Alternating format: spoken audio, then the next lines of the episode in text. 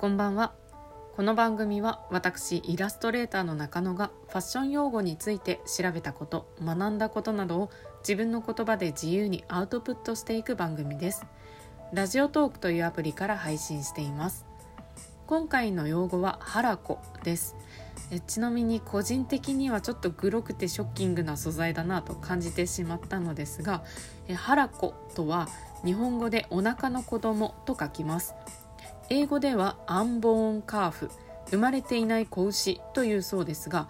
このハラコは生まれる前の牛を胎児の状態で皮を剥いで毛のついたままにしたものだそうです。もともと死産とか早産などで死んでしまった子牛が対象みたいですが赤ちゃん牛の皮膚ということでとても肌触りが良く柔らかで希少価値が高いものになります。ただ動物愛護の観点から残虐だという声もあり現在はポニーの皮だったりフェイクハラコとして模造品が多く作られているようです。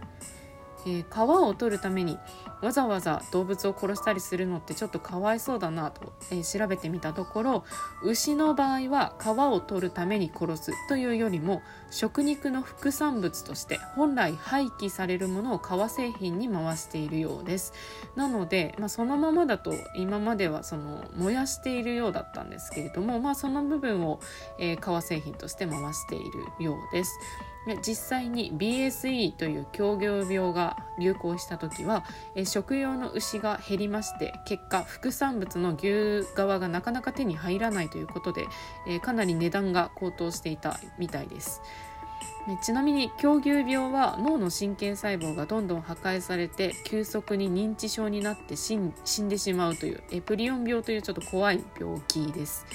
でまあ冷静に考えると私腹こ飯とか親子丼大好きなんですよね。でふっくら炊いたご飯にのっけた鮭とか鮭とイクラとかあと鶏肉と卵の組み合わせ最高だなと思いながらいつもいただいています。えまあ食べ物と皮というのは利用目的において違い性もあれど私たちの生活自体がそもそも何かを破壊したり奪ったり残虐性の上に成り立っているので